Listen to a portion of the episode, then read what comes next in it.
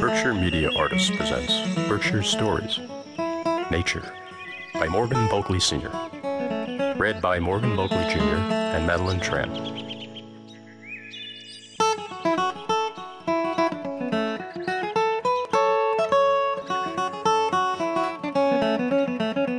Measuring spring.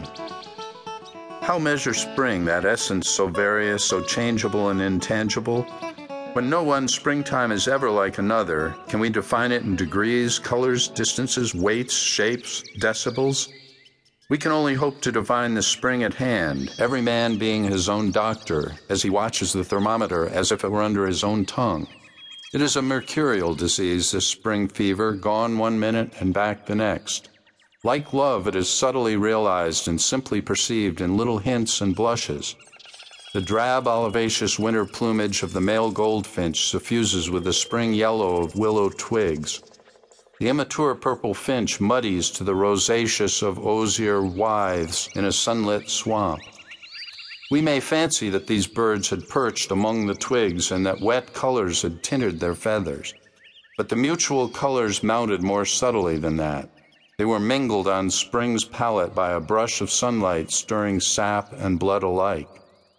It might be possible to put the surveyor's chain to a spring at the inlet of an ice-bound pond, to measure the progression link by link where water warmed by the pulse of sunlight lapped forward with a dark tongue, slowly sapping white ice in a lengthening channel that would eventually rive the pond. Such an incursion we observed as early as March 4th. Birds and animals were watching the place also, the first redwings, feeling the disease, gargled their notes along the cattail perimeter and from encroaching alders. A brace of geese cruised sedately as two steamboats along the open channel.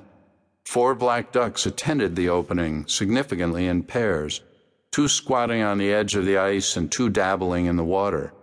Two muskrats poked hopefully along the margin, dark pelts warmed by spring sunshine that nudged the mercury into the fifties. It looked like termination of the flood of winter days. The water had begun to lap on Ararat, and two muskrats were the first ashore. The measure of spring was two by two.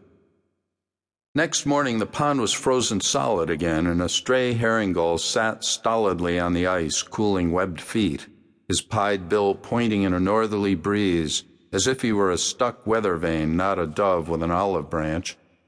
A week later, snow fell during the night. The temperature was 12 above zero. March had taken one step forward and two backward. It was the seesaw weather to bring on sap flow, the tides of March. Spring was being measured in every sap house in gallons of syrup and in pounds of sugar. That was a measure many could understand. It showed in figures in the bank account. The account of snowbanks was just as graphic, if less noticed. The balance between white and brown blotched landscapes shifted each day. Slowly, the strange shaped continents of snow dwindled at the edges into seas of flattened brown grass as everywhere winter trickled away. On the warmest days, chipmunks scampered over the pasted leaves, measuring distances between shrunken islands of snow. They were the Magellans of spring. Sounds of spring were as various as its other manifestations. We recognized them by their suddenness and newness. They were hardly to be put to musical measure the maundering of crows with new leisure to philander, the honking of geese in opening oxbows, the cacophony of a hundred redwings in a squashy bottomland. Again, they were as brief and softly musical as the first essay of a brown creeper whose fine, sweet notes of partial song emanated invisibly from the trunk of a tree where the little bird investigating a lichen rosette detected a new green and almost exploded with the news. Surprise may be the essence of spring. Who would ever expect to measure it by counting the swimming strokes of two green frogs on the 4th of March? That was how clearly it came and how we measured it this year. Henceforth, that may be as memorable as the 4th of July. Frogs may date their freedom from it. There they were, sitting in our own heavily ice covered meadow pool. A little opening had been forced.